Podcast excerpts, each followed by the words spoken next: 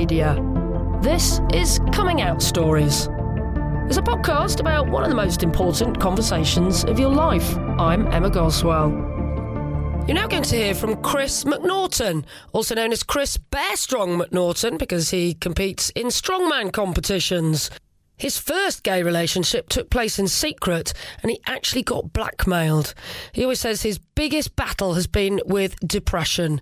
Please be aware that this episode does discuss mental health, self harm, and suicide. Yeah, I remember it right back. First, second year, definitely having a lot of thoughts and a lot of confusing thoughts. Um, So, what sort of age were you then?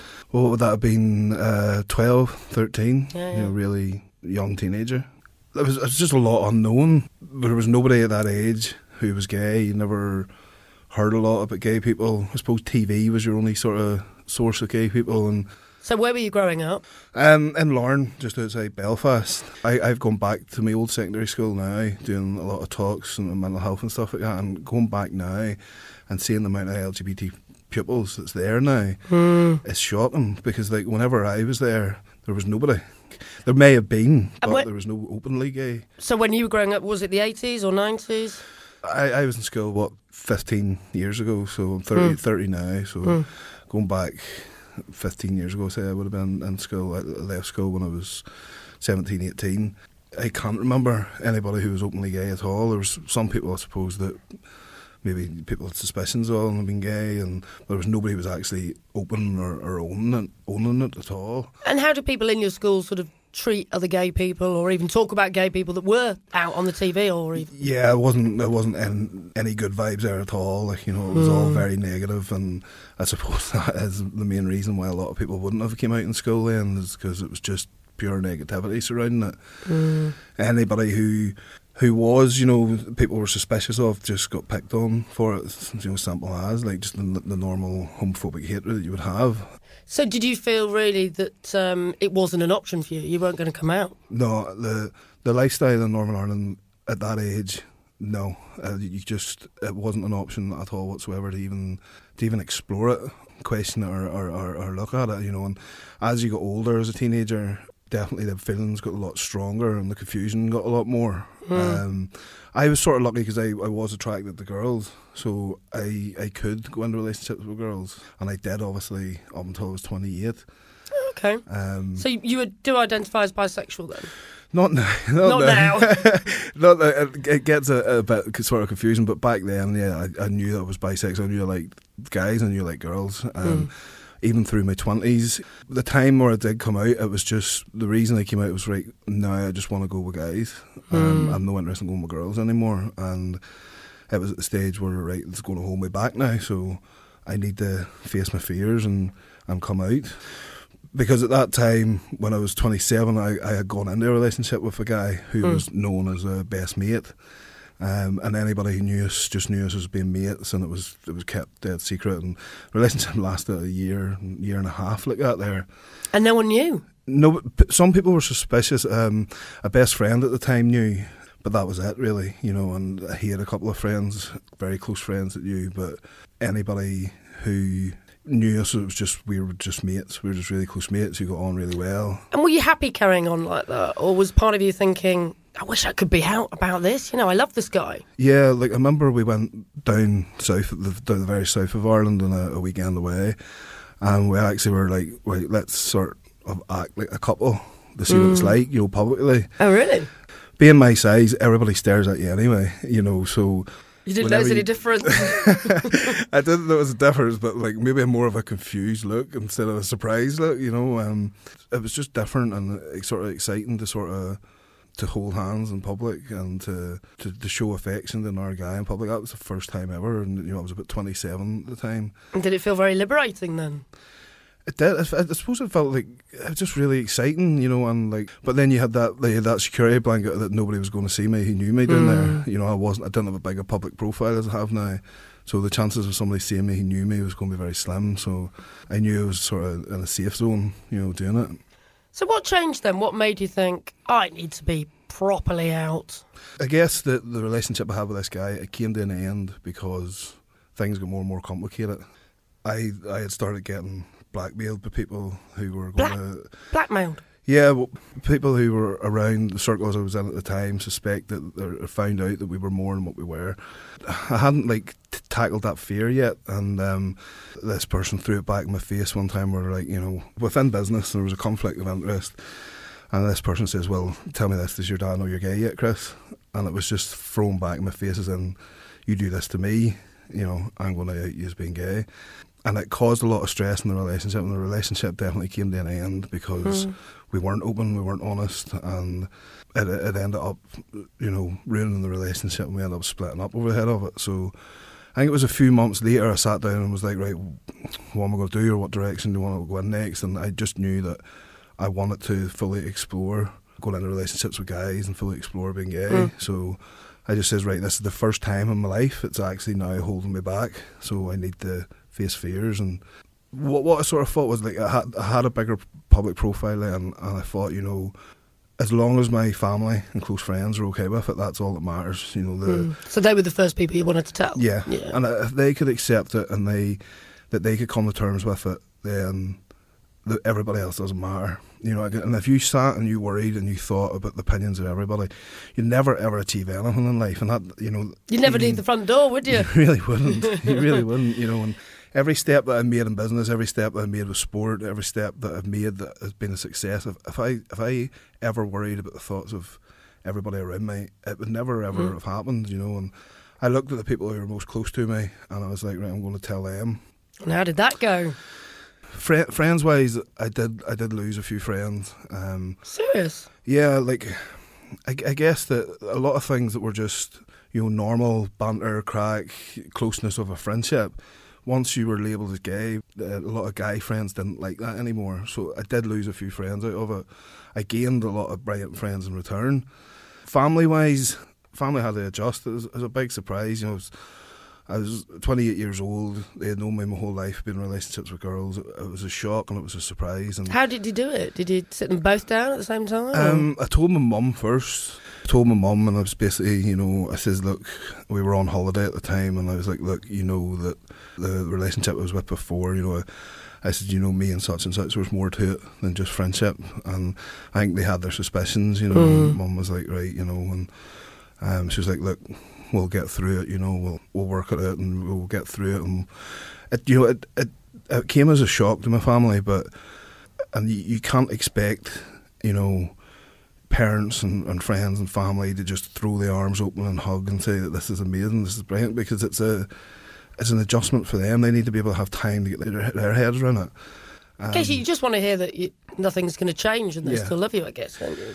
I don't know what I expect by, by telling mm. people who's close to me, but definitely um, I was very lucky in that, you know, that what I got back was positive, you know, but I, I don't know what I expected. But So, how, what happened when you told your dad then? Did, was that a separate conversation? Yeah, yeah. It was um, that. That was the one that sort of was struggling with the most. You know, was was telling my dad that it was the most sort of scariest bit, and um, I, I told I told my mum, and my mum was sort of getting very stressed that she knew and dad didn't, and then she actually told dad for me. Um, he, he took about three or four days, I guess, to get his head around it. Things were adjusting and things were changing. You know, say I own my own business, um, and the minute I told a few people, sort of everybody started to hear sort of straight away, like even in close circles, you know, it started spreading. Just typical of where I'm from, you know, it was good news travels fast. Exactly, exactly, and like things were getting very, very stressful in and around the business because everybody was, trying, I suppose, coming to terms with it and stuff, and like. I did think, I thought it was going to be a lot different than this here, like you know, mm. it wasn't what I expected it to be. Um, me and Dad hadn't talked in about three or four days. Uh, this day was a really rough day. I had had somebody who was a friend. It was something like jokey or something banter, and it was sounded like what I would call rugby banter from years ago when mm. I hmm. played rugby, where it was a bit of a wrestle or something like that there. And the guy jumped back and was like, "Look, don't be at that." And it was the first time ever. This is a good friend. Like it was the first time ever. I was like, "What are you on about?" And he's like, "Don't be at." That. And it was just so obvious that now I was gay that this person didn't want to be that close to me anymore. Um, How that did that sort of, feel? It, it it did. It, it felt like a bit of reality, maybe you know, a bit of it hurt. It hurt like, but it probably hurt with reality behind it. You know, like this is your wake up call now, Chris. Like you know, like remember where you're from type of thing, you know. And I had a very very close friend who you know every time you seen him, you seen with a hug and stuff like that there, you know. And I, I, there was a lot of bromance type of thing, like you know. Mm. Definitely, there's nothing more than a friendship, like you know, a very close friend. And like since I've come out, that person's never been like that since. It's very something- sad, isn't it? It is like, but I think it's more to do with it's not me, you know. It's not me as a person, like you know. It's They're struggling to show affection Yeah. to another man. Now they know he's gay. and somebody else see that. You know, that's that's that's I think the problem. You know, if if there's other eyes looking, if there's other people around, and they're seen to be close to me, does then that mean that rumours are going to start with them type of thing? You know, Mm, and So it's still not great to be gay in Northern Ireland then, maybe. it's far far from it. Like you know, but that day the, I was getting things tight. I think that was a, about coming up the week after I told the first person, and my, my dad he um, was still like say living with my parents at the time. Um, my dad came in to my room that night. He just came up and he kissed me and he says he'll always love me, give me a kiss in the head and he says I'll always love you no matter what and walked out. And um, Wow. we didn't. That was all the, the conversation that sort of went out. That's probably all you want to hear, isn't it? Yeah, that, that's all I needed to hear at the time. And then Mm. I just thought, fuck you to anybody else. You know, as long as I have my dad and as long as I have my mum, you know, my sisters, um, my close friends, like, nobody else fucking matters. Like, you know, but, you know, I can't tell you how lucky I am to, you know, have the family there. And Not everybody is, you know, sort of that lucky. You know, not, Mm. not everybody gets that acceptance. But, you know, it was a huge thing for my dad to accept and it, he, it, he needed to take his time to get his head around it. Um, and you can't expect any less than that. You know, you need to give people the time, you need to give people the space. And the main thing about it is, as well, is like helping people to understand it. Because as soon as you tell somebody, they're going to have a million questions. You know, trying to understand and get their head around it.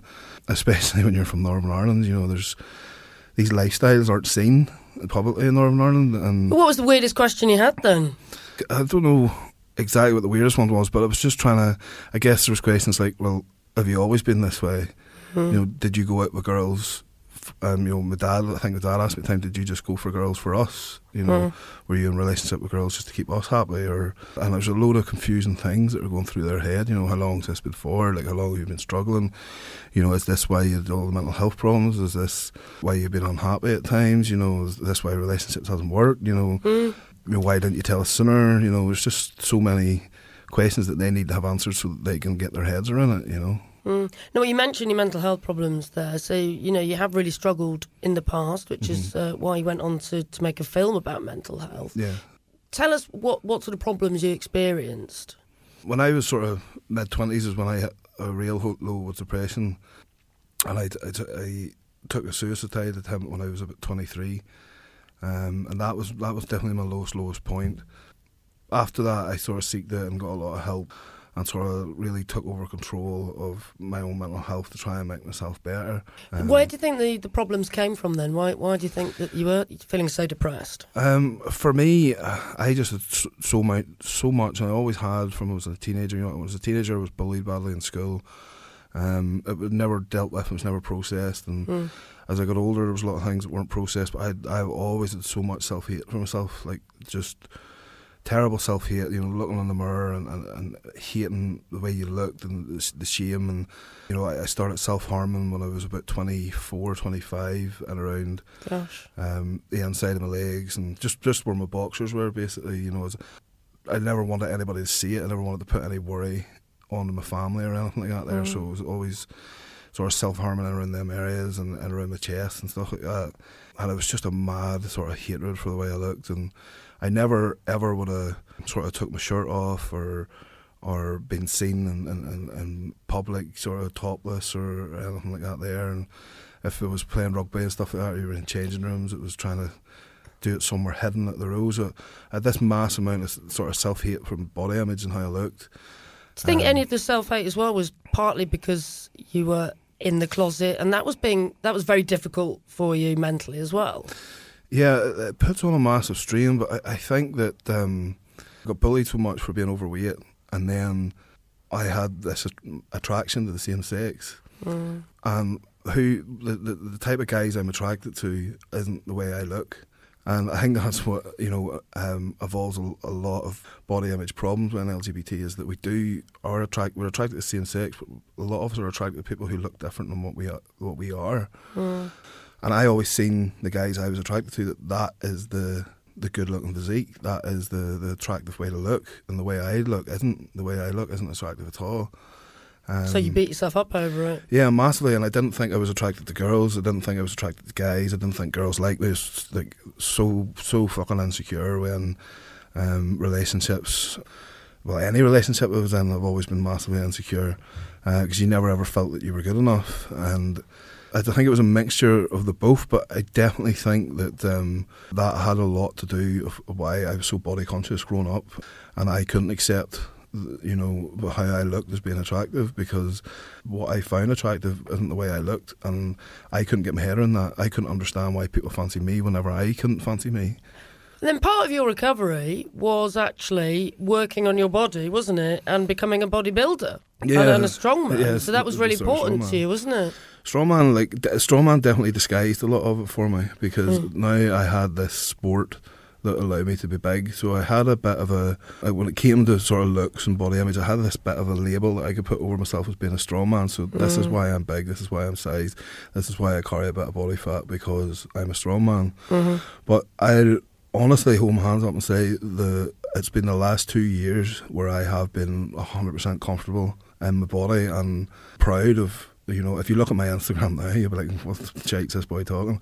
Because my yes, Chris told me yesterday he's got quite a lot of followers because he does topless shots on his Instagram. So that shows yeah. that you've got a lot better appreciation yeah. of your own body that you can well, put it on Instagram. It was literally, um, I thought when I was coming out, it was never going to stay low key. It was going to it was going to be a big thing. So well, yeah, because you're quite big in the in the bodybuilding yeah, world. Yeah, well, we had to own it type of thing. You know, there's mm. no point in trying to tame the dragon. You know, you may as well just mm. run with it, like you know, and you know, and then when I started going into the apps and stuff like that, and you know, you started to get a lot of comments for the first time in your life because, and this, this actually, um, a, a mate of mine, you know, I was I was trying to explain this to him, and I was actually getting to try out Grindr till he sees like the hmm. difference between the gay world and the straight world. And yeah. one of the, the best things that we have is that very few girls will give guys compliments. You know, on how, on how they look. You know, if you're uh-huh. you're on Tinder as a guy, they're going to get very few girls who are going to message you and go, "Oh my God, you're stunning. You look well, and I mm. love hmm. your body." And it doesn't come across like hardly any.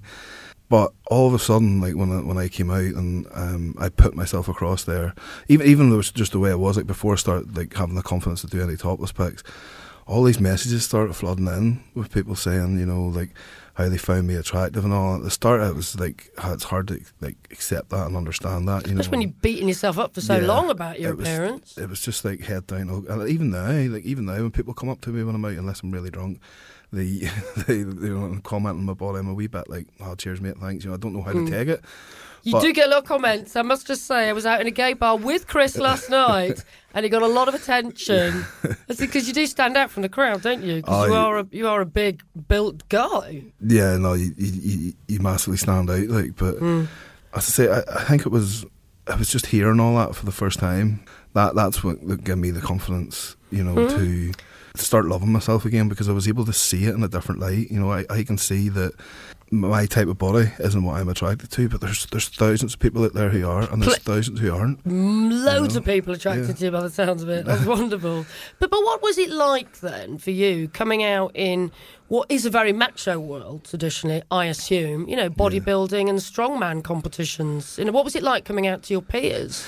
That that was always in the back of your mind and when I when I first started strongman, um, I started training in, in um, a circle that wasn't it wasn't a circle of great people, and there was loads of homophobic um, stuff being said right. Um, at the training yards and stuff like this here, and it put mad pressure on me to actually leave that side of strongman for a while. Yes. Um, that was a small small part of strongman. Um, with, with a small group of of uh, bad people, basically.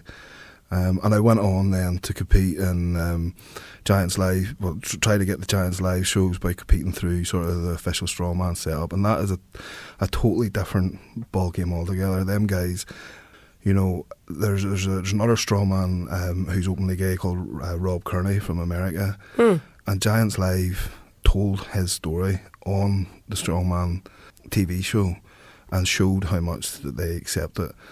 And in general, Wow, within the okay. sport of strongman, everybody is so so supportive and so so okay with it. And there's only a very small small amount of people who, who would have caused any problems. But definitely since I've came out, um, I've got very little negativity. And now that I'm out and now I have nothing to hide, I've gone back to the other organisation and basically said I'm here to win the fucking shows now.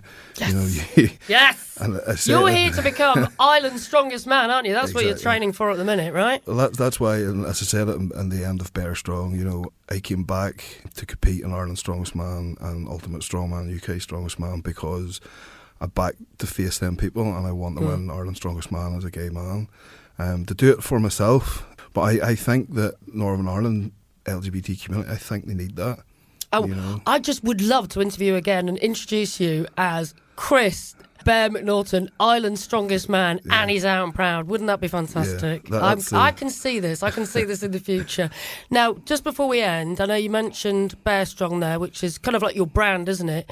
But more importantly, you made a film, Mm-hmm. and you made a film about mental health. So I think we should end really by just you telling people a little bit about it and, and where they can see it, because I think it will help a lot of people, actually. Yeah, well, that that's exactly why we brought it out because there was there was a big big story to tell, and um, we went down through the mental health side of things. We went down through um, Inspired Gym and why I built that because Inspired Gym was built to benefit the mental health within the community. Oh, yes, I Um, forgot you run your own gym as well. Yeah, add that in. And um, then there's obviously my um, my coming out story, and you know I've been very very lucky that my my close friends and my close family, um, my my dad and my wee sister told their stories. It was very very hard for them. You know, it was the first time that they had to sit and go through you know sort of them dark times again and talk about them. But they they seen as well. You know, when I asked them to do it, I know I was asking them to do a hard thing, and they understood that this could help people, and that's why they decided to do it. You know, and I'm just glad that they came on board. And then Dave Warner is a good friend of mine who who. Works for Official Strong. He's one of the top referees with Giants Live. He, he got filmed to it as well, and he sort of was talking about, um, you know, my coming out and what it was like for him as a close friend, you know, and a strongman competitor, Yeah. such a So- high high role model. So It's it's a really in depth documentary, isn't it, about your coming out story and about your journey through mental health, actually. Mm-hmm. Yeah. And and how improving your physical health has helped your mental health. Yeah, So yeah. so it's it's a great thing for people that you know are interested in being happy and LGBT to watch actually. So how how could people get hold of it and watch it? Then If you go on the Amazon, um, you can download it off Yeah. Amazon, sit and watch it on your, your Fire Stick or, or your Amazon account, whatever you, whatever you have. What's you people know. search for? What's it called again? Uh, Bear Strong. Just Bear Strong. Bear Strong. There you go.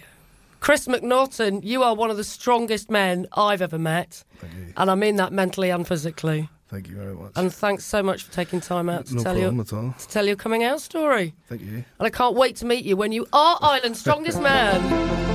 A huge thank you to Chris McNaughton for really bearing his soul and talking about some very, very difficult subjects. And of course, we wish him all the best in trying to become Ireland's strongest man. Please do subscribe wherever you get your podcast from.